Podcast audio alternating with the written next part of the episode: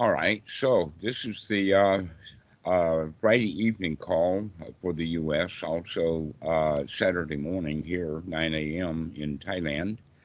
Uh, and Daniel was just mentioning that he had gone to a retreat uh, at, at Goenka. Was that the only retreat, Goenka retreat that you've done? Or was Yeah, my done- first one. I was really curious to just see what it was like, uh, just spending like hours meditating. I don't know. I don't know what I was expecting, honestly. Nothing happened. here's an interesting point is, is that the schedule that they have comes out of Burma for people who are fairly advanced, but the teaching is for beginners. And almost all of the students that do Goenka retreats are doing it the first time. Um, I've got a friend, his name is Dad. Last time I talked to him, he was the um, uh, logistics manager like the number two guy at the um, Goenka Retreat Center in California. And Okay. so he knows all about the um, computers and um, all of that kind of stuff, uh, the applications that they uh, file and, and computerize, uh, got some statistics and that kind of stuff. And what he pointed out was is that um, when a person does another retreat, a second retreat, it's often as many as seven years between the two retreats. Oh, interesting. And that um, uh, we kind of contribute that to the fact that the schedule is ferocious. Yeah, yeah, yeah. It's like a trial by fire, I think. I think that's the intention is to just make it so brutal that it leaves a mark. Like Goenka even jokes about how all the students must be suffering. He like would always crack jokes about it on the recording. Oh well, the recording. He would crack jokes about the strong determination, like how painful it is, stuff like that, and waking up Mhm. early. Yes, I don't understand why that, uh, because that's not actually the teaching of the Buddha. Yeah, that's another thing. He's very sneaky about that. He's just like kind of passes off his whole system as a teaching of the Buddha, but uh and pretty much everybody there doesn't know anything about Dhamma or Buddha's teaching or anything. They're just total beginners. So they just kind of take uh, what he's saying as like fact as like reliable, but really it's kind of his own thing. And it's very like uh overlooked by everybody or just gone unnoticed. Hmm I would say offhand that um, he didn't get all of the training that he could have gotten if he had stayed in Burma. The situation was is that in the 1950s, when the Burmese government, uh, uh, let us say, became free from the British government, the British government had been in India for centuries. And they brought their entire administration out of India into Burma rather than having to uh, retrain the Burmese for their uh, uh, bureaucracy. So Uh-huh. when the so when the um, the Burmese took over, their intention was is to change the bureaucracy from Indian back to Burmese. In doing that, Goenka was deported. And I think that that was 1959 when he was deported, and he had only been a student for several years of uh, U Ba Khin. Yeah. Uh, and by the way, U Ba Khin was a one of these Burmese government officials, Yeah, very high ranking. Um, he and- apparently had a, a ton of responsibility in the government that he had to manage, like all the Um, accounting and all this managerial stuff. He was like super uh, involved, which he is would be like the the the uh, uh, uh, the secretary of um, Treasury. That would be the U.S. equivalent. So Mm-hmm. Yeah, yeah. he was in charge of the. So he was in charge of all of these new uh, accountants that had been Buddhist all of this time, and so that schedule was set up. So I understand for um, adult Burmese who had been practicing but they were giving them time off of work. That's where the 10 day course came from, was from Friday evening till the following Monday morning. yeah, And so, um, in that situation, also, uh, Goenka was Indian and he did not get all of the Hinduism out of his teachings. There's still Oh, yeah? shards and shreds of, of that kind of stuff. And um, one of the What what specifically? Like the Sun's Sanskara stuff? uh, well, I'm about to get into it. Sorry, One of- sorry. okay, so one of the points was is that a lot of the Indian women who were doing the retreats, especially because he would do both English and Hindi retreats.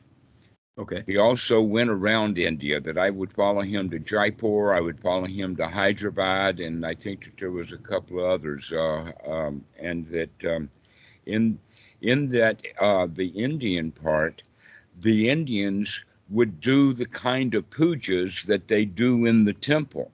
They would bring their bells, they would bring their beads, they would bring their own incense. They were bringing stuff in there and that uh, this is where Goenka got the idea that you have to practice what we're teaching here, Uh huh. and so that's why that's uh, pretty strong um, as as a point. Was is that a lot of the teachings that he did, he did actually uh, do to the to the Hindus, and this is in the early days when he had just gotten back, because I was there in 1980, 81, that time period, 82. So, um, one thing is like the dress that he would. In fact, I'm I'm wearing the same thing. I can't complain because I'm wearing um, a plaited sarong the way that he would wear. And um, uh, I don't have any real remembrance of things that were absolutely outrageously Hindu, uh, but that uh, the thing that I found most interesting, in fact, the reason that I finally left uh, Igatpuri was because I knew deep inside, after all of that time with him, because he had just started the Satipatthana retreats as well, uh, that there was something missing in the teaching. That's The that's Satipatthana is like the noting stuff. uh, well, actually, Or the it- insight the only stuff? thing that would be different would be, um, uh, it was just like a, a new retreat or a second retreat, the second grade kind of thing. And uh Uh-huh. the schedule was exactly the same, the sitting was exactly the same, and more or less the teachings were uh, about the same thing. Mm. Um, but that the Burmese system has always been fairly um, oriented around the Satipatthana Sutta as opposed to the Anapanasati Sutta. You see, the Anapanasati Sutta is, um, according to Bhikkhu Buddhadasa, this is a point that he made, was is that the Buddha only taught one type of meditation practice or one thing, and that was Anapanasati. Mhm. That the Satipatthana Sutta is a kind of a companion but it doesn't really have uh, any actual instructions. And it is based upon the four foundations, you know, the Satipatthana, just as the Anapanasati Sutta is. And that in the Anapanasati Sutta, it says that we're practicing Anapanasati for the fulfillment of the four foundations of mindfulness. And then we practice the four foundations of mindfulness for the fulfillment of the um, Sambhojana, the seven factors of enlightenment. And then we practice uh, the seven factors of enlightenment for knowledge, vision, and then release or um, uh, escape. Let's see which which word is used. Deliverance. Insight. Oh, deliverance. hmm And so uh, this sequence is kind of hard to tell. It's almost like that the Satipatthana Sutta was delivered in a different time, maybe a year or two or something different than the Anapanasati Sutta. But that the um, you the int- here's an interesting point, and that is the early part of the Satipatthana Sutta goes into a kind of history that talks about the, the practices that were happening early in the Buddha's time, including the charnel ground meditations.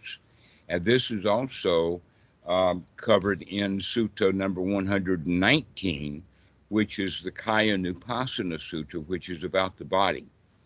But they do break off because there's in fact no um, Vedana um, or Chitta or Dhamma Nupassana sutras. There's only a Kaya Nupassana sutra, which gives the idea that maybe there was some stuff that was missing. Maybe it never got around. There's And so you're saying that's where all the Vipassana stuff is like d- derived from? That's where they got it from? right. mhm. Okay. Okay. Yes, and that the um, uh, the better parts of the Satipatthana Sutta is in the Dhammanupassana simply because everything is so different from the Anapanasati Sutta to the Satipatthana Sutta. In other words, the Dhammanupassana part of the Anapanasati Sutta uh, talks about the process of the mind in the sense of uh, uh, anicca, uh, dukkha, anatta, or anicca, the uh, the constant changing leads to deterioration and finally the destruction, and then the letting go and the release. But in the Satipatthana Sutta, that Dhammanupassana starts off first with hindrances because that's what people are going to experience in the first until they get rid of the hindrances. They're going to do that. And then the next part of the um, in the Satipatthana Sutta is Dhamma that's to be investigated. In other words, uh, if you look at it in this way, you have first unwholesome, and then you begin to have wholesome thoughts, and the wholesome thoughts are intentionally Dhamma. Now, in the uh, Satipatthana Sutta, the uh, Eightfold Noble Path and the Four Noble Truths is discussed extensively and the seven factors of enlightenment are only mentioned to where in the Anapanasati Sutta, it looks like that the seven factors of enlightenment, the Sambhojana, is central. Now, here's one point. For one thing, is, is that Goenka n- hardly ever referred to the Eightfold Noble Path, which is actually the real teaching of the Buddha, and that he doesn't mention the Sambhojana that I remember ever. Uh, and that uh, what I began to put together, because the Satipatthana Sutta talks about the Four Noble Truths and the Eightfold Noble Path, but the Anapanasati Sutta talks about the Sambhojana, I began to recognize, oh, they're the same thing. One of them is a to-do list, and the other one is a done that list. Mm. Okay, the seven factors of enlightenment are after we've well practiced uh, the, the the factors on the Eightfold Noble Path, they become enlightenment factors as the skills are developed. Yeah. So, uh, the first item on the Sambhojana is unremitting mindfulness. Now, that word unremitting uh, we can think of as persistent, okay, or insistent.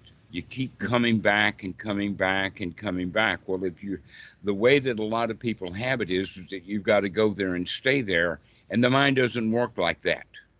Mhm. That is, that it's not uh, um, uh, a, a kind of an indwelling. It's more of a repetitive coming back to it. An example of that would be if you uh, hold the pedal down on a piano or hold a note down, you just strike that note and hold it. It will have an intensity in the beginning and then the fading off. And if you keep holding that key, you're going to not have any music anymore. It's going to stop. Yeah. But if you come back and hit it again, then it's going to make another sound again, or Yeah. like beating a drum. So the example that I would use is this would be the drum head and this would be the mallet. Is this the way to make music? hmm No, you're not going to have any music on a drum like that. What you have to do is hit it. Okay, and so Yeah. this is what that that quality of unremitting is: is that we keep having to do it. We keep having to apply it over and over and over again. And this is what makes it um, an enlightenment factor: is that we keep coming back We keep remembering. Now, that's another word that we can put in there is the word sati, is actually, or let us say most frequently in the English, translated as mindfulness. And yet, mindfulness is not a word that we would commonly use in English. In fact, the reason that mindfulness has become common in the English is because of its application to Buddhism. All of those years, nobody ever used the word mindfulness. They would do. They would make a um, a statement like "mind your p's and q's." Mm-hmm, mm-hmm. Because of the letters, you know, they're they're switched back and forth. Uh, people, the, the kids will get K's and R's backwards and things like that. Yeah, So, yeah. um, if we realize that the um, the word mindfulness actually is kind of misleading, that the minding of the p's and q's can't be done unless you remember to keep track. This is part of the reason why um, on computers now people's spelling is a whole lot better, is because it'll be underlined to remind the people that this is a misspelled word or that the computer doesn't have this word in it. So, this is what we mean by reminding. This is the quality of the sati as and so the unremitting sati would be that it's coming back and coming back. We remember to remember. Remember to come out of the past or whatever the mind is doing into the present moment. This is the remembrance uh, and that the word mindfulness is possibly closer to the word investigation, which is Yeah. what the, uh, the second one on the list of the Sambhojana is unremitting investigation or of the, of the mind states. And it's interesting about that word state because that's also what we're looking at in the Anapanasati Sutta in the sense of gladdening the mind means that we're not actually just having gladdening words, but we're actually changing our attitude. We're actually changing the mind state. The state of the mind needs to be changed. And so this is often the one of the things that students fail to look for uh, in the sense of, well, what's my state of mind right now? Am I worried? Am I uh, trying to solve some problem? Or am I in a state of everything is okay and there's no problems to solve? Hmm hmm So, um, if we practice this way, which is part of the reason that the Goenka system is so hard for people, is because they get themselves in a frustrated state of mind, and Goenka is joking about leaving them in that state of mind Yeah. rather than changing the state of mind to bring it up. I think the attitude is like shock therapy there. Like, let's induce a bunch of voluntary suffering and uh maybe something will happen. I feel like that's I feel like that's with a lot of meditation. actually- right. So the attitude then becomes that I put in my dues. Yeah, yeah, yeah. or Mhm. that you owe me now because I have uh, done the work that was necessary. And this fits into the um, the cultural uh, way of looking at it. And this is what the Buddha talks about uh, in the, the four woeful states of the animal. Now, when I was originally um, hearing about this, especially through the Goenka, here's one of the, the points you ask about uh, the Hinduism was that people get the idea that they're going to be reborn as an ant or a fly or a bee or a worm or, or something really low um, uh, on the um, evolutionary scale. But actually, what I've come to understand it to mean is the dumb animal is actually a draft animal, a domesticated uh, machine that's designed to do work, the donkey that pulls the cart. This is the dumb animal. And how humans get into that state is uh, like doing the first grade. The example is well, the kid says, Well, why should I have to learn the ABCs? And mom will say, So you can read. Why should I read? So that you can uh, learn stuff, okay, and all of this kind of stuff. But the mom never says to the kid, "Oh, you can learn the ABCs because you'll enjoy learning it, and I'll be really proud of you." Which is the Mhm. kind of thing that happens right here and now. So it's always future oriented. So if you do the Goenka retreat and suffer through it, then later you'll get some value or some reward out of all the suffering that you've done. Well, guess what? Those draft animals, uh, you've heard of, of of the story of the carrot and stick that you have the uh, the stick out on a with a string holding a carrot in front of the donkey, and so the donkey will uh, try to get the carrot and will move forward and carry the uh, the, the load. But if the donkey doesn't do that, then you take the carrot and the stick and beat the uh, the donkey with the stick. Mhm. All right, and so um, the point is is that the donkey never gets that carrot that's dangling in front of him. He never gets it. If he gets Yeah. all the way to the destination, and the the the, uh, the driver will take the carrot, put it in a box, and put that same carrot out in front of the donkey tomorrow. And the donkey never gets any reward for what he's doing. So this is the way that the uh, many people practice, and it's very, very set up that way in the Goenka retreat, so that people don't get the benefit or the reward for their hard labor. And so the the story is, I put in ten thousand hours, and the other guy says, "Well, I put in fifty thousand hours," and then the guy says, "Well, I put in a hundred thousand hours of meditation," and all three of them are looking for some benefit from their meditation practice, almost as if the karma machine is going to waltz into the meditation hall, do some chanting and some Shaktipat, and then they're going to feel good. Then they'll be in bliss because they're Yeah. rewarded finally for all the hard work that they put in.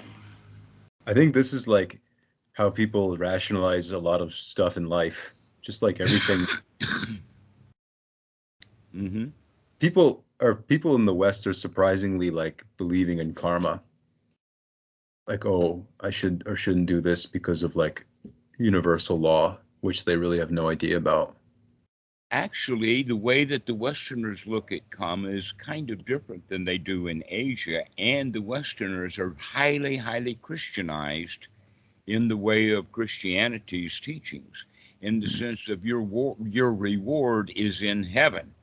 You're going to have to wait a long time. You're going to have to wait for the bank to burn down before you can withdraw your money. Yeah, Okay. I think. uh But would you And- say, yeah, Yeah, go ahead. or would you say that like a lot of the suffering basically stems from like clinging to belief?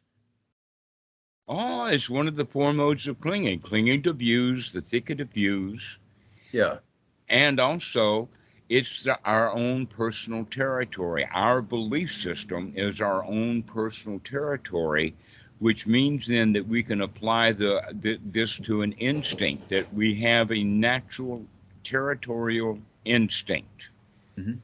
that this land is my land. God gave it to me. Okay, so this is my religion. God gave that to me. Or this is my um, science, or this is my point of view. And it, it uh, very closely matches that territorial instinct, which is actually built right into our DNA. yeah, like a And- survival mechanism, evolutionary. It's evolutionary survival mechanism. Hmm. But it's not liberating. Ah, we have a guest. Hello. Bhante, Namaste. what is, what is your name? Awara Panyo. Ah, thank you for joining. Yeah. Uh, where are you located? Uh, right now, I'm about an hour outside Bangkok. Nice. Oh, okay. Yeah. How long have you been ordained? Now is uh, five years. Wow. Congratulations, you've made it over the hump. Well, we'll see. we'll see You how know- it goes. You know the traditional hump of five years, and after that, uh, you do not have to request permission from your upajjhaya to travel anywhere. That you Right, go where you want to go. Yeah. Okay. So most Westerners who ordain, they don't make it five years. Sure, sure. So congratulations on both those points. So today, uh, before you joined, we were talking about um, uh, the Satipatthana in its relationship to the Anapanasati Sutta, as well as um, uh, Goenka and his method. Have you ever done a Goenka retreat? Yeah, yeah. Okay, so you'll know what what we're talking about. Um, the statement that I made earlier was is that the schedule seems to be for very advanced students, but the teachings and the way that they set it up, almost all the people in the retreat are beginners, and so it winds up being a kind of a boot camp as opposed to a, and I mean a military boot camp where there's a lot of up two, three, four, and a lot of suffering and, and a lot of stuff like that. And that the students get into the idea that if you put in enough hours and suffer enough through your meditation, then there will be a reward there someplace in the future. To where the teachings actually of the Buddha from the perspective of oh, let us say number 117, 118, 19, and several other sutras where uh, the Buddha talks about removing unwholesome thoughts and making them wholesome thoughts, or the same thing would be the hindrances. And Goenka does not uh, stress removal of the hindrances nearly the way that the Buddha would um, would would stress that that in fact in Sutta number 117, um, with sati, to remember to look at what we're doing with discernment and then right effort to make a change right then and there. That we don't practice and look at dukkha and look at dukkha for five years, and then all of a sudden some inspiration will come, or maybe the karma machine will whack you with um, Shaktipat or something, and then we wake up and gain the benefit after all of that time that in fact in the Anapanasati Sutta, the gladdening the mind is something that we do right away. We remove these hindrances very, very quickly. This is in fact the first practice that we have is removing unwholesome thoughts and putting in wholesome thoughts, which means that the students are going to be getting benefit from their practice right now, that they can come out of their misery right now by focusing on something that's positive. So, um, in this regard,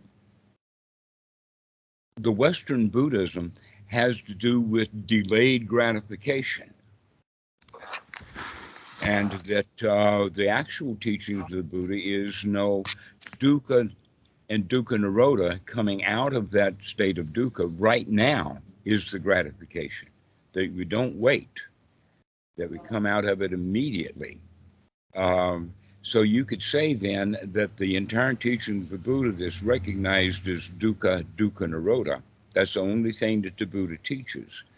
The way that it's taught and the way that it's practiced and the way that goenka and also the mahasi method that's taught in the west not necessarily from um, Sa- uh, Mahasi Sayadaw, the monk, but the practice is dukkha, dukkha, dukkha, more dukkha, look at the dukkha, deep dive into the dukkha, see that this dukkha is related to that dukkha over there, and it's always inside into the dukkha, but they never get into the dukkha nirodha, that that's delayed to where in the actual teaching of the Buddha, no, as soon as you see the dukkha, you end it right then and there.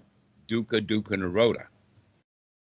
And so if we practice that over and over again, we begin very to get very good at being in a state of no dukkha.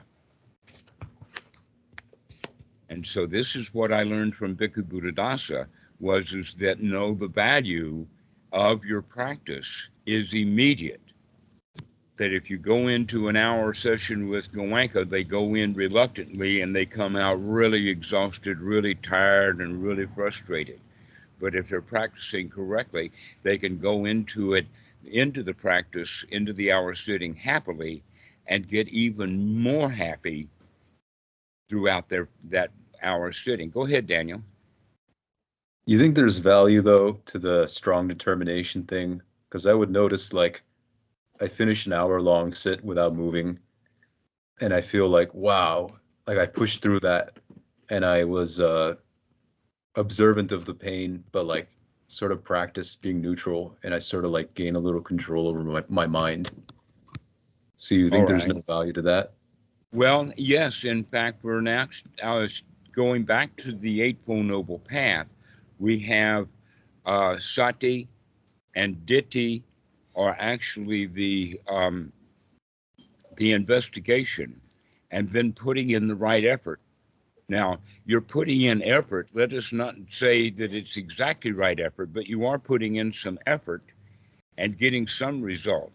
And then the fourth item on the list is samma sankappa, which is referred to as right intention. I would translate it better as right attitude. And there is where you are. You're changing your attitude from a, I can't do this, this is really difficult, into wow, I can do it. Yeah, that's wholesome.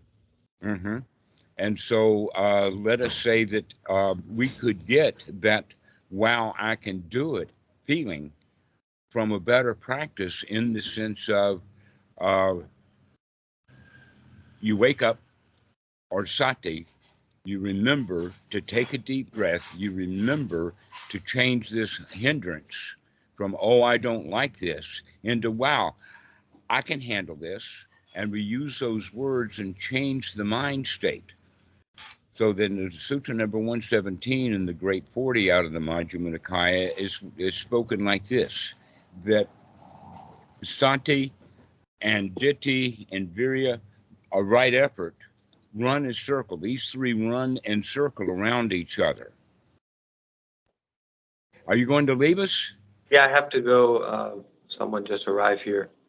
Thank Oh, you. well- I would really like it if you came back. Okay, yes, I will come back sometime. Okay. Excellent. Well, we do this on uh, this time of day on Saturday morning every week. So good. We'll see you. So with with this right effort uh, of cycling around with sati, that the stronger our sati is, the easier it is to do um, the effort. And with the right effort, these are skills that are being developed. And with right effort, with looking to wake up, take a look at what you're doing and make a change. Wake up, take a look at what you're doing and making a change. And these three things run around each other. And then the fourth item comes in with the confidence that I can do this process. I can remove these hindrances. I can get my mind straight. And that's when that confidence, that shraddha, comes into san, sammasankappa, or the right attitude. We're actually changing the state of mind now into I can do it. I can do this. And so this is why we have this quality of repetition. Doing the right thing over and over and over and over again is a completely different thing than putting in a whole lot of work and then expecting some results of that. So an example that I would use would be like going to the gym and lifting weights. That what the practitioner does, and in fact the new student, they're given little dumbbells like two kilograms, which are for the beginner kind of heavy.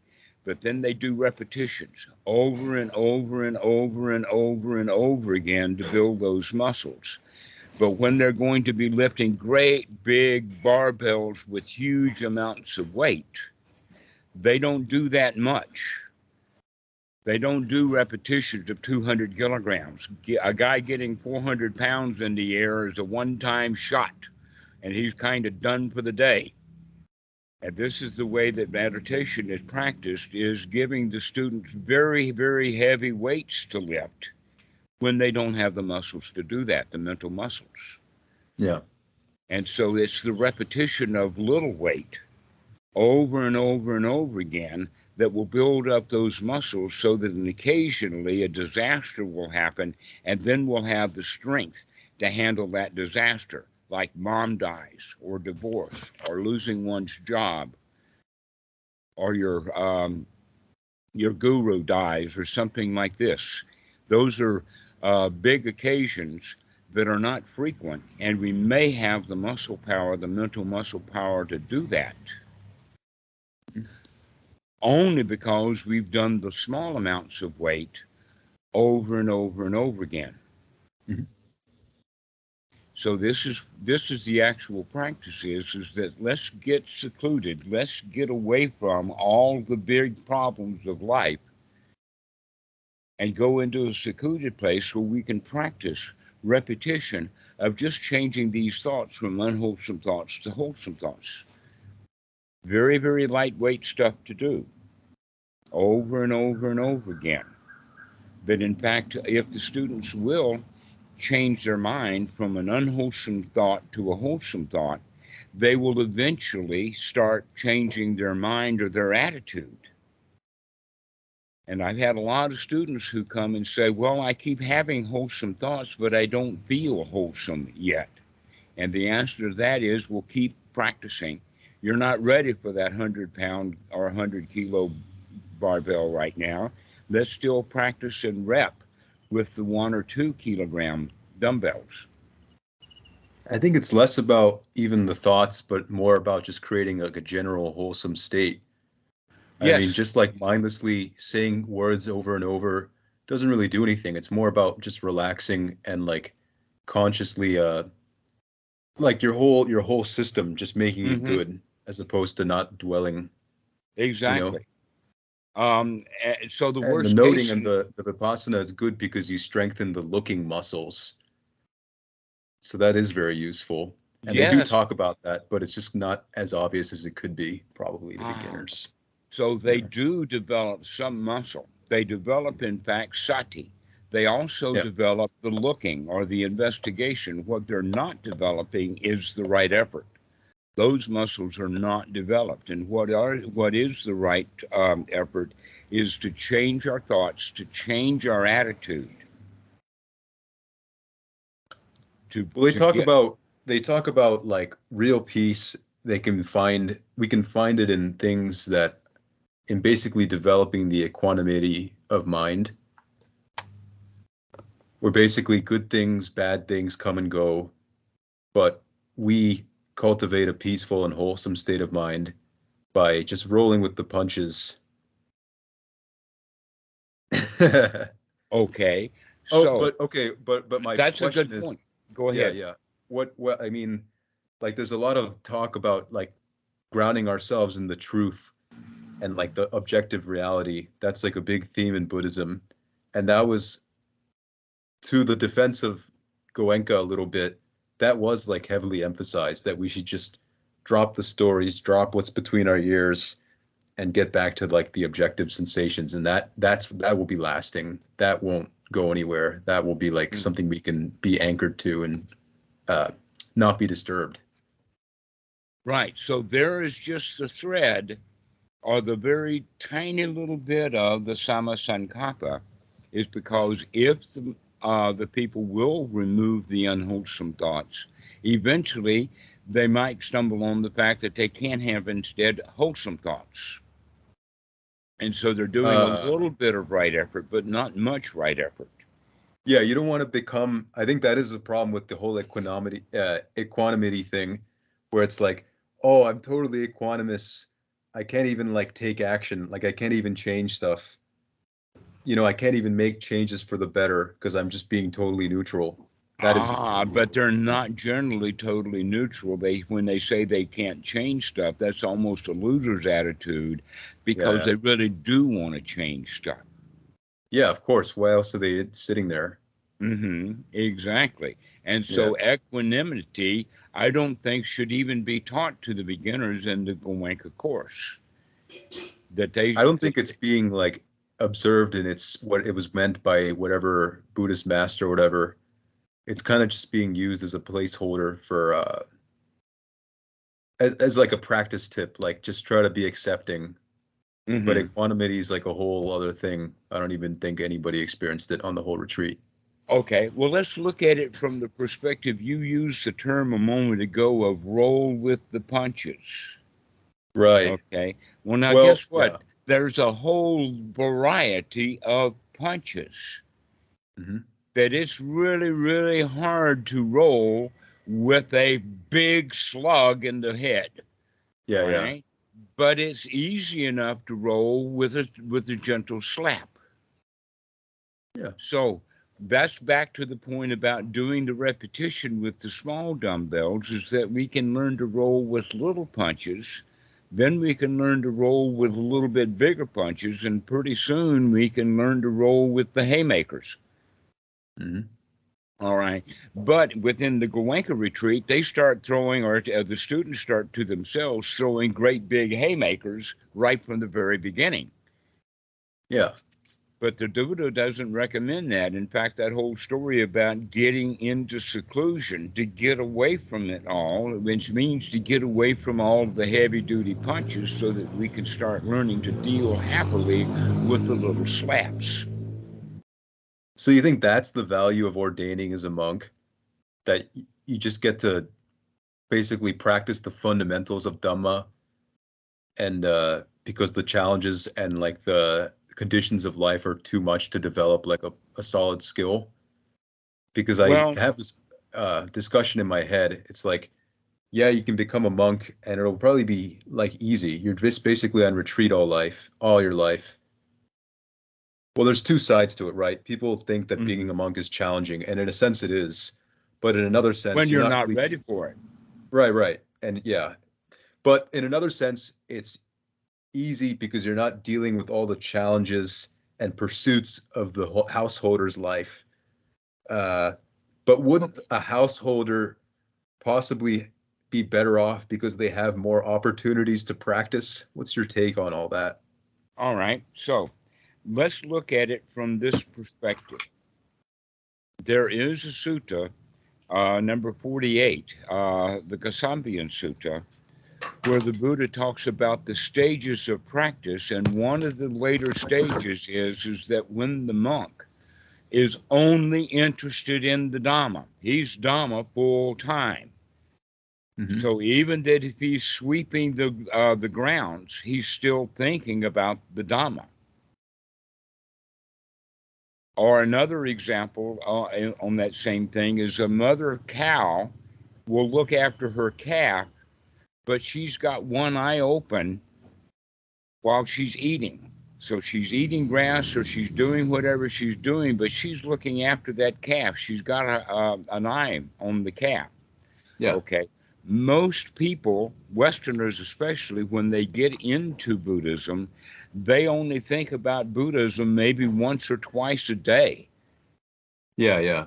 All right. And so uh, the point for the monk is, is that when people get so deep into the Dhamma that they want to actually say, I got nothing else to do with my life other than Dhamma. And I have a lot of friends in uh, um, here on the list that have wound up here in Thailand to check out these deeper kinds of things. So if someone, for the wrong reason, ordains too quickly, then uh, that ordination he's not ready for, and it's a great big challenge for him.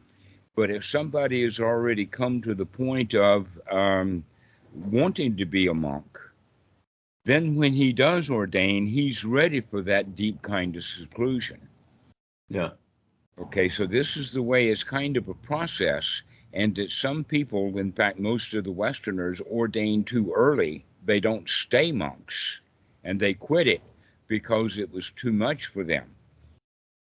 That they But didn't you- have the One skills. time we were having, yeah, sorry, go ahead. They didn't have the skills to to be focused on the Dhamma all the time. And so the monks then are looking for motorcycle magazines, are looking for um, um, uh, pornography, they're looking for all kinds of things to distract them because they're not, not really fully, deeply into the Dhamma yet. So that's the time for someone to ordain. It's when they've got nothing better to do. Yeah, but how would you how would you call it? You know? How would I call it? Yeah, how would you call it? Like how do you know when it's right versus the because you could be really into like the Dhamma uh or I, I don't know. One time we were having a conversation and we were talking about like the same topic because I've brought it up many times. And uh you were like, maybe it could be more wholesome to join the military because we were talking about the military. Mhm. It could be more wholesome to do something like that because you uh gain that attitude of I can do this. Like, is it possible that, and this is a common critique of ordaining as a monk, is that it might be a cop out, like it might be too easy, that it might be more uh, beneficial to your progress uh, on whatever development to like be to just be a, a lay person, even if you Oh. understand the Dhamma. In any regard, Uh, it's the repetition, it's the Right, right. building up of the muscles, the mental muscles of remembering to take a look, to make a change, and congratulate yourself. So, when people are saying that it's a cop out, those are ordinary people who were saying, why should he have to get a break and not have to have a job when I have to? And that's just a bad attitude on the behalf of the people on the outside. That's I'm not, not an insider. saying uh, with like having a job or whatever, having a family, all that stuff, wouldn't that be better? Wouldn't that be more rigorous and like fruitful training for looking and and cultivating wholesome? It- yes, except Mm. going back to that, that when people are in the lay life, they get too many haymakers that they're not ready for. Yeah. All right. And so if the um uh the layperson will practice and will practice and does practice and keeps practicing, he goes through then the, the twofold process of one is is that he can handle the haymakers easier but then he also gets the attitude why should i have to deal with these haymakers when i really could go off into seclusion and be a monk Mhm. that's the difference okay is is that um in lay life yes there's some big problems to have to solve mainly because almost all of the people who are around you are ordinary people slugging it out with each other Mhm. and so getting into seclusion so that we can start handling the tiny little slaps of the bad attitudes and the uh, the worries that we have and start having a wholesome uh, mind state by having that wholesome mind state like i said there's twofold processes one is that we want to get away from the world that we want to do dharma that we don't Yeah. want to deal with ordinary people who are slugging it out with each other we want to get away from that and get around uh, noble people get around the monks Mhm. who are not slugging it out with each other then's when we can uh, refine it or get the, the the the little stuff done uh, the residue. So you could say then that the big stuff always comes up and manifests itself as hindrances in the moment the really heavy duty bad feelings we have because of events and whatnot. But if we can get out of that um, arena and get around really really wholesome people then we can begin to refine or fine tuned. Just like modern carpenters will use various grades of um, sandpaper Mhm. Mhm. so that they can get a very, very rough edge down to a smoother edge. But if they go all the way down to um, buffing by doing a 600 grade and then a 300 grade and then a 100 grade and then start buffing it, they can actually get it to polish. You can polish wood, but you can't polish it with the buffer when it needs the heavy uh, sandpaper to start with. Okay. Okay, so you can see then that the world is really heavy duty sandpaper. And yes, you can get quite a lot done. But you need to have re- more refined sandpaper in order to get the real polish job done, getting free from what we call the underlying tendencies, getting rid of the fetters themselves rather than having to deal with the slugfest.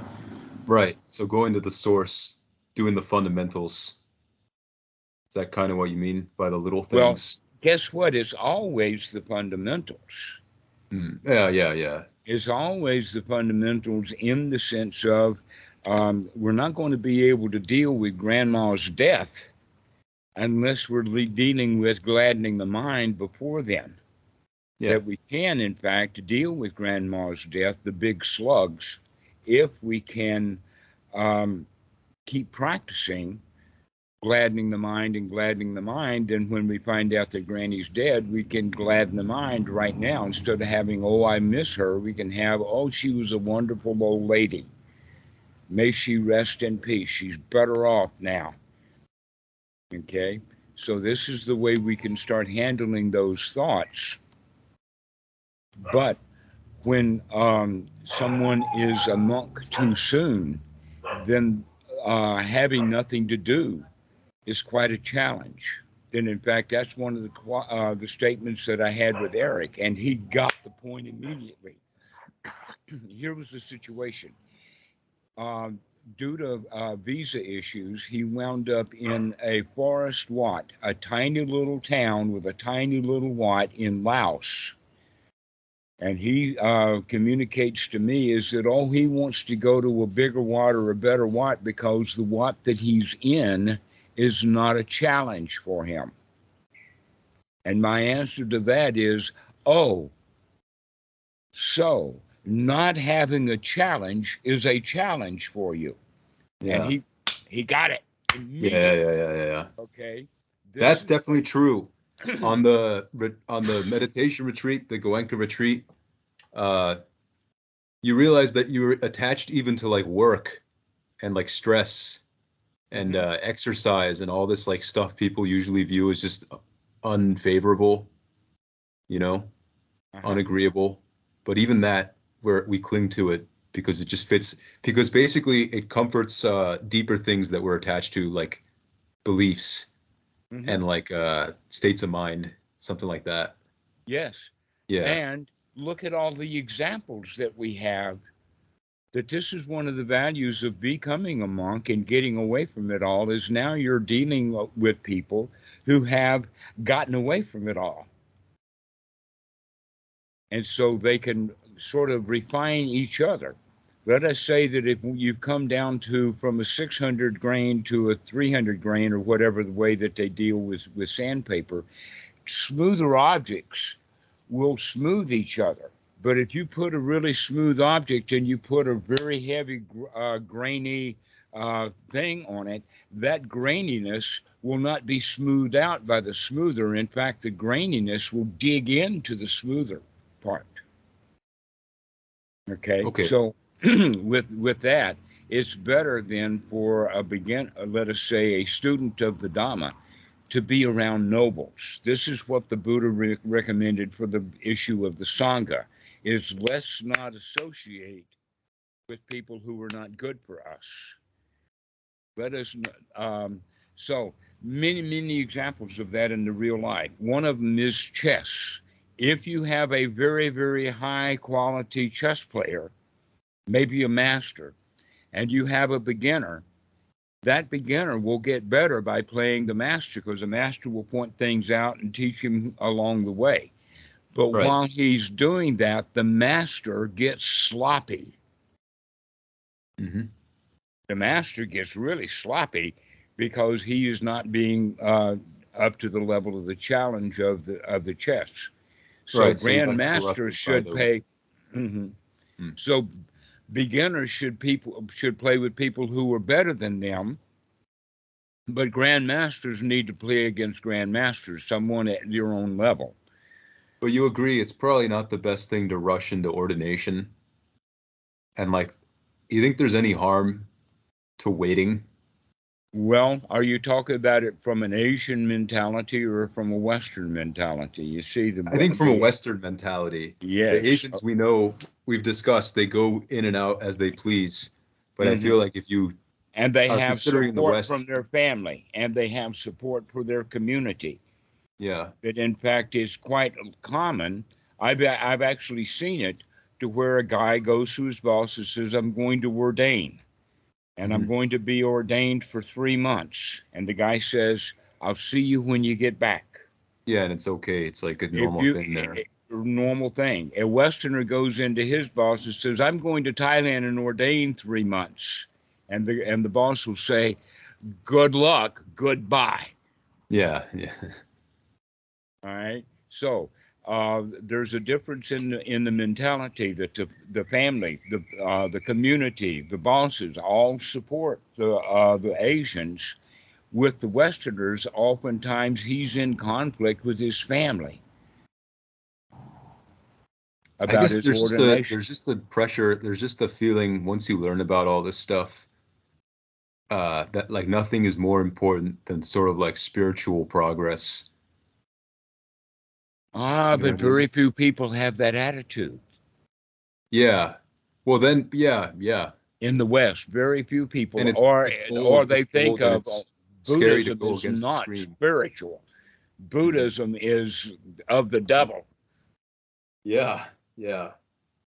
and so you have that that that issue, and so. Um, uh, by the way, the Buddha recommends, and that in Thailand is actually enforced, that the abbot or the uh, upajjhaya or the achan who is going to be assisting in your ordination, they will insist that they it's proven to them that you have your mother's permission.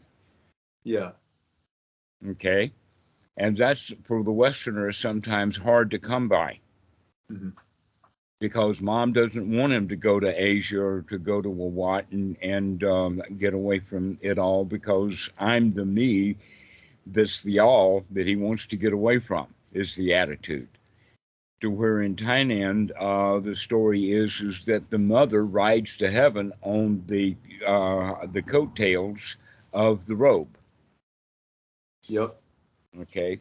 And so moms in Asia want their sons to ordain as Buddhist monks. In the West, the moms don't want the, mo- the boys to ordain. And so there's that additional issue. But there, um, the idea then is, is that Westerners don't ordain because it's part of the culture. They've got to really be dedicated. Yeah. Very rarely do you have a Westerner who is going to ordain. Uh, he may not be ready for it, but he's at least gung ho to do it. Yeah. To where in Thailand, the monks who ordain do it out of family obligation, they do it out of social and whatnot like that, and then their gung ho for the Dhamma will go after they ordain. Yeah. And so this is part of the reason why the uh, the Westerners don't don't last in the Dhamma, is because they have uh, the gung ho attitude, but they don't have the skills to deal with nothing at all. The way that uh, that Eric was talking about that having nothing to do was quite frustrating to him Yep. because he was used to having a job, doing what he was told to do, etc. So the Yeah. the, big, the bigger issue then is is that um, if the Westerner, when he wants to ordain, doesn't have the skills that he needs to ordain, where what are the skills that he needs? Well, he already needs to practice being in seclusion. Maybe not weeks at a time, but a, a few minutes at a time, a few hours at a time, to get away from it all. That in fact, uh, the seclusion is kind of artificial. When the students do a Goenka retreat, the Buddha recommends go to the forest, go to a foot of a tree, go to an empty hut, go to a pile of straw, get away from the village, get away from it all, and then bring sati to the fore. Practice satis, practice remembering to look at what we're doing, make a change, and congratulate ourselves. This is the Eightfold Noble Path. So when we practice that, we're gaining some value immediately. And if we practice it well enough, we begin to see, wait a minute, I would rather do that than anything else. And now he's ready to ordain is because he's gotten that gung ho attitude about it. I think Uh, that's the way to do it because if you just read about it and you go for it, that might be you might be bad. But let's say you spent like a few, maybe a decade even, just for just for good measure, and you really delight in like the Dhamma, and you've kind of like distanced yourself from Western values, and then you just naturally find that hey, going to live at a monastery would be just easy. It would just be pleasant. It'd be a great way to continue what I like to do. That that would be a good way. And I'm happy to let go of everything. That would be the Mhm. natural way to do it. That would be the excellent way to do it. And not only the additional benefit is now that you're getting away from all of that um, uh, slugfest. Now You're you're putting down the heavy weight. putting down that heavy weight of society, and now we can go to the temple, go to the Wat, and and associate with all of those other people who have put down that burden of life and are in uh, retreat and seclusion. So, getting back to the point about the retreats is is that the art the retreats are artificial in the sense that they're not really secluded. You're supposed to have noble silence, they say, which means to ignore everybody else. But Yeah. that's not what the Buddha teaches. He doesn't right teach. Yeah. right. So he doesn't teach um, to deal with people by ignoring them like you have at a meditation retreat, but rather that when you're in retreat yourself, away from everybody, when you're in seclusion, you practice those repetitions to get the strength so that you can go back and deal with the ordinary people. Mhm. All right. So if the Goenka retreat goes and the retreat itself is heavy duty, it's got a heavy schedule. You're not in retreat. If you went to the forest to the foot of a tree, you can just bring Bibles to the poor and you can take it easy, relax, and everything is really nice. Yeah. But if you go to retreat, oh no, you've got a schedule. They ring those bells. You've got to be here and do what I tell you to do. yeah. When people think of the word retreating, they don't think of that. They don't think of boot camp. They think of retreating, you know? Mhm. A retreat should be a retreat, not a boot camp. Yeah. And so that's why the Goenka re- retreat system, that's why it is so, let us say, um, non functioning. Instead of going into the retreat and people come out all blissed out and everything is so happy and fine because I've changed all of that mind state. I've uh, come out of that uh, loser's attitude into the winner's attitude and all of that to where people go into these retreats, these heavy retreats, and they come out of the retreat. Oh, I'm so glad to get out of that retreat. The relief is the day of the end of the retreat, rather Yeah. than the whole retreat long. And and uh, uh, and so they have the attitude, I don't want to go back there again. That's tough work because of the schedules being so hard. yeah. and and so the students are challenged in a way that they don't need to be challenged. They're challenged in those Goenka retreats the way that they're challenged in boot camp or in the army. They're challenged in the Goenka retreats the same way that they're challenged in university. The boot camp retreats are uh, very much like a heavy duty slugfest. To their the- credit, though, someone who's really lost in just the Western life, even that little 10 day thing, guys I talk to who have jobs and families, notice the difference of living a life where you've just completely withdrawn from normal pursuits. Mm-hmm. One guy was telling me, like, on day five or six, I just smiled and I like understood what monks are up to, you know? When you drop all these things, all these things you want, all these things you're going to do, and you're just nothing to do, nowhere to go, like you say. Nothing to do and no place to go. Exactly. And realizing that for the first time, even that could be powerful for people. And there is a benefit to the hard work as well. Yeah, but the message might be garbled. Right. Okay. So there are various ways to look at it in, in the refinement. And if the student, for instance, on day six, this guy had uh, that. Generally, day six, by the way, in the Goenka retreats is the low spot.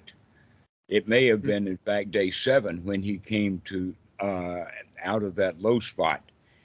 Uh, the day seven is generally because now in day six you you're wearing down. That's like the middle of the retreat. You've got about half of it done, and and it's taken the Mickey out of you. All right, but day seven you can see light at the end of the tunnel. Oh, whoa, this is almost finished. I can Yeah, handle yeah. this now, and so the Yeah. attitude is changed naturally instead of the right way for it to have is for the for the teacher to encourage them to make that mental change Mhm. to make the change of oh here you are in a retreat and you've got no place to go and nothing to do why don't you just sit and enjoy it Yeah. practice enjoy sitting here rather than practicing trying to get it done Yeah, more of that would have been good instead of just kind of the workout, the exercise boot camp mentality. mm-hmm. and yeah, also very big ec- emphasis on like putting in the work and not really like enjoying. and not enjoying it Yeah, and and you has do to both. Perci- well, actually, that would be the, the the the actual normal way of doing it is is that you get the benefit from the work when you're doing the work. Um, in the real world, you can say that would be the difference between a cooperative or self-employment versus working for a big corporation. If you're working for a big corporation, then you're going to get your promotions after a long time of being putting in all of the work and all the work and all the work and finally you get a raise and things like this to where the cooperative they they share uh, the profits among themselves for the work that they're actually doing Mhm. okay so in in this regard we're getting the benefit for the actions that we're taking immediately rather than having to go through delayed gratification Yeah, and it's very Western for us to go through delayed gratification, that we put in the work and we don't get the reward for it. This is what the Buddha refers to as the woeful state of being an animal. We train our kids in that in uh, first grade, that you're not supposed to enjoy first grade. None of the first graders really enjoy first grade. They, they actually play in play school and in kindergarten, they enjoy that and a little bit of education is done along with that. But when they go into the first grade, we have to sit down in a classroom. Hmm.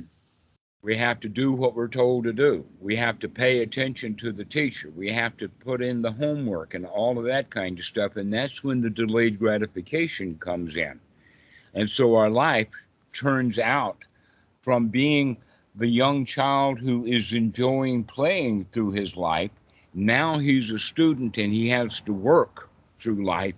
And after he gets out of school, never mind how much uh, school he's got, when he gets a job, now he has to work through that life. And the whole point then of the Goenka retreats is, in fact, Goenka uses the word, you gotta work. You gotta work. Rather than, hey guys, you're here to relax and enjoy. Here, look, this is my stepmom. Hi. Hello. Hi. How are you? I cannot see anything above your mouth. I'm a little bit of nose. Yeah. Hi. There you go. Hello. Good to meet you. How are you? Everything is okay. Everything is happy. Clint. Where are you? Thailand. I, and uh, on Koh Phangan, a small island uh, off the uh, east coast of Thailand, southern Thailand. Wonderful. Yes, it's a party island. are you doing much partying yourself? Oh, I'm partying right now. nice. Who's this? The Come. uh, Dhammarato, Thailand guy. This is my Hello? dad. Dad, you have to go down. Hi. Hi. Hi, how are you? Oh, now I know what's going on. Okay. What is going on? Huh? What is going on? Skin color. Oh. And, and now I see everything. I see the whole story. Well, yes, that is correct. I'm I'm the winner on the skin color scale, though. I'll point out. I know you've got more of it than any of them. Thank you. Where where where are uh where are you from? Where were you born? I was born in New Delhi, India. Uh huh. Okay. My- Father and mother are from the south of India, okay. and my mother is from the west coast of India, from the state of Kerala. All right. And my, my father is from the east coast of India, from the state of Tamil Nadu. Tamil Nadu. I've spent a lot of time in Tamil Nadu. Yes, I've been in into Madras, and in fact, there was a teacher down there, uh, mother something or another, that I went to visit. Oh, so my father is uh, from Madras, so he grew up there, Mm-hmm. and now now now known as Chennai.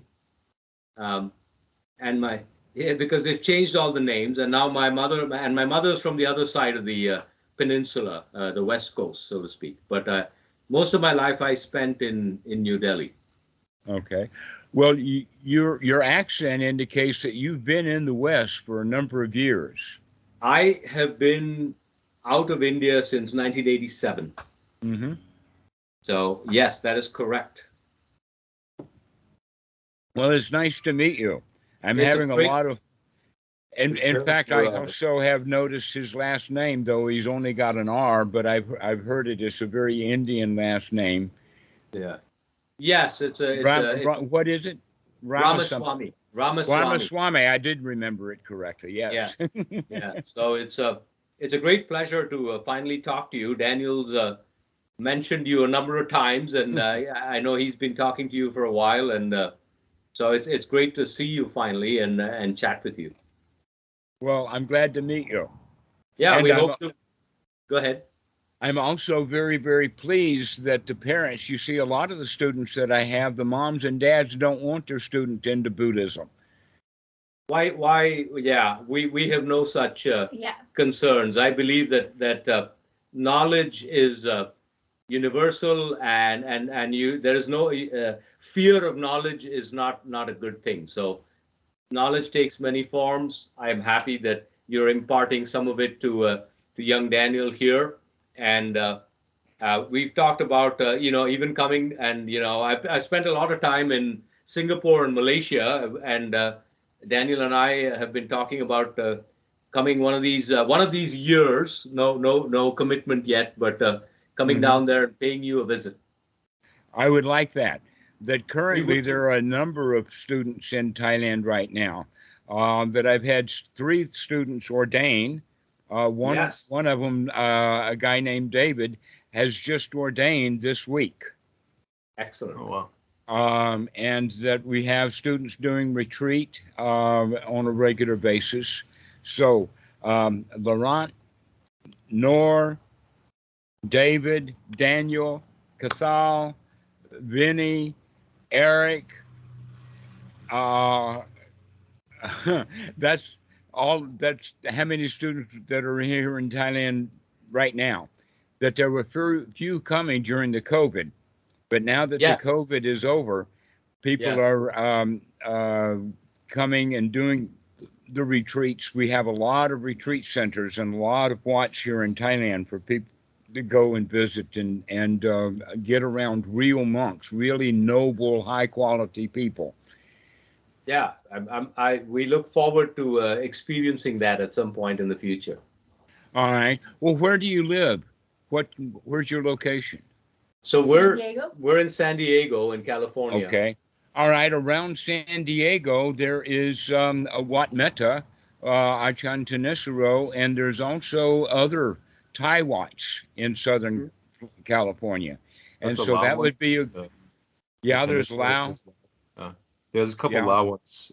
All right, I've only seen Lao ones, and there's a Thich Nhat Hanh one Yeah, the. Vietnamese, the Deer Park.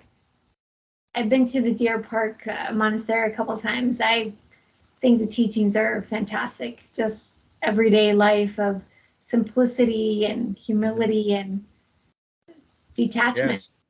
I highly recommend people in the West and the United States to find the various temples. You see, because of the Vietnam War, there were a lot of um, uh, refugees that eventually came here uh, from that. And so there are uh, millions of Vietnamese, millions of Laotians, uh, hundreds of thousands of Thai people. Um, and so over the years, they have uh, developed and built Wats. Right now, in fact, the latest that I've heard is in there are approximately a thousand Buddhist temples or Wats in the United States. That blows my mind Yes. because I haven't been to all of them. Yes. I've only been Well, to let about me- let me- 50. let me put it this way um, the united states is sorely in need of a return to uh, simplicity and clear thinking I know, I know. Um, but the media and the politics in the United States does not support that. And not only that, but neither do the religions. The religions should, in fact, support that. That was what the original point was about Christianity. Jesus was uh, quite a teacher of that. the religions have uh, been transformed into businesses which is a Mhm. problem I, I would not agree with that. They haven't been transformed into businesses, they've been transformed into political parties. yeah close enough yes i agree yes i agree And so getting back to that easygoing uh, simplicity, I mean, look how many miserable people, no matter how much money they can attain, they still are miserable. They Yeah. don't have the feeling of satisfaction with their lives. They're Yes. always wanting something. And this is what I'm uh, working with Daniel to teach him how to be satisfied with the way things are right now, yes that we no, can and we're- handle we're- things. we're grateful for your instruction of Daniel, and you know, I I I, I try to add a, a little voice to that occasionally, that uh, because it's it's uh, simplicity and and uh, freedom from from desire is is is really the key to happiness. Well, I would agree with you 100%, but I would add something to that, and that is is that this is something that most people miss out on anyway, is that there are some things that are worth desiring. There are some wholesome Yes. things that are worth desiring. So we don't uh, a lot of people get caught into in the West of desiring desirelessness. But I wouldn't Right. say that desirelessness is the state that we want to be into, but rather satisfaction would be the state that we would want to be in. Basically, Yes. because the desires that we have are wholesome desires Yes, rather absolutely, than unwholesome desire. absolutely, absolutely. All right, we we let you return to your uh, lesson here. All but right. I uh, am so happy to meet you. Thank you to s- come on. Likewise. Great meeting Okay. you. Nice Bye. to meet you. Okay, bye bye. Thank you, Daniel. Yeah, that was fun.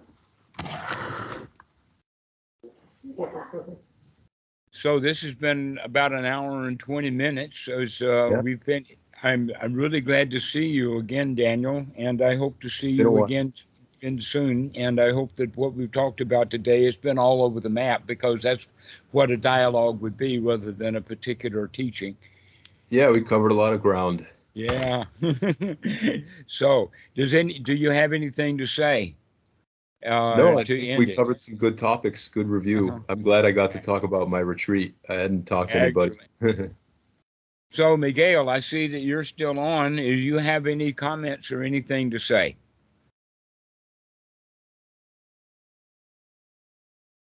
No. All right.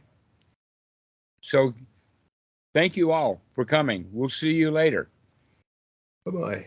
Okay. Bye bye. Bye bye.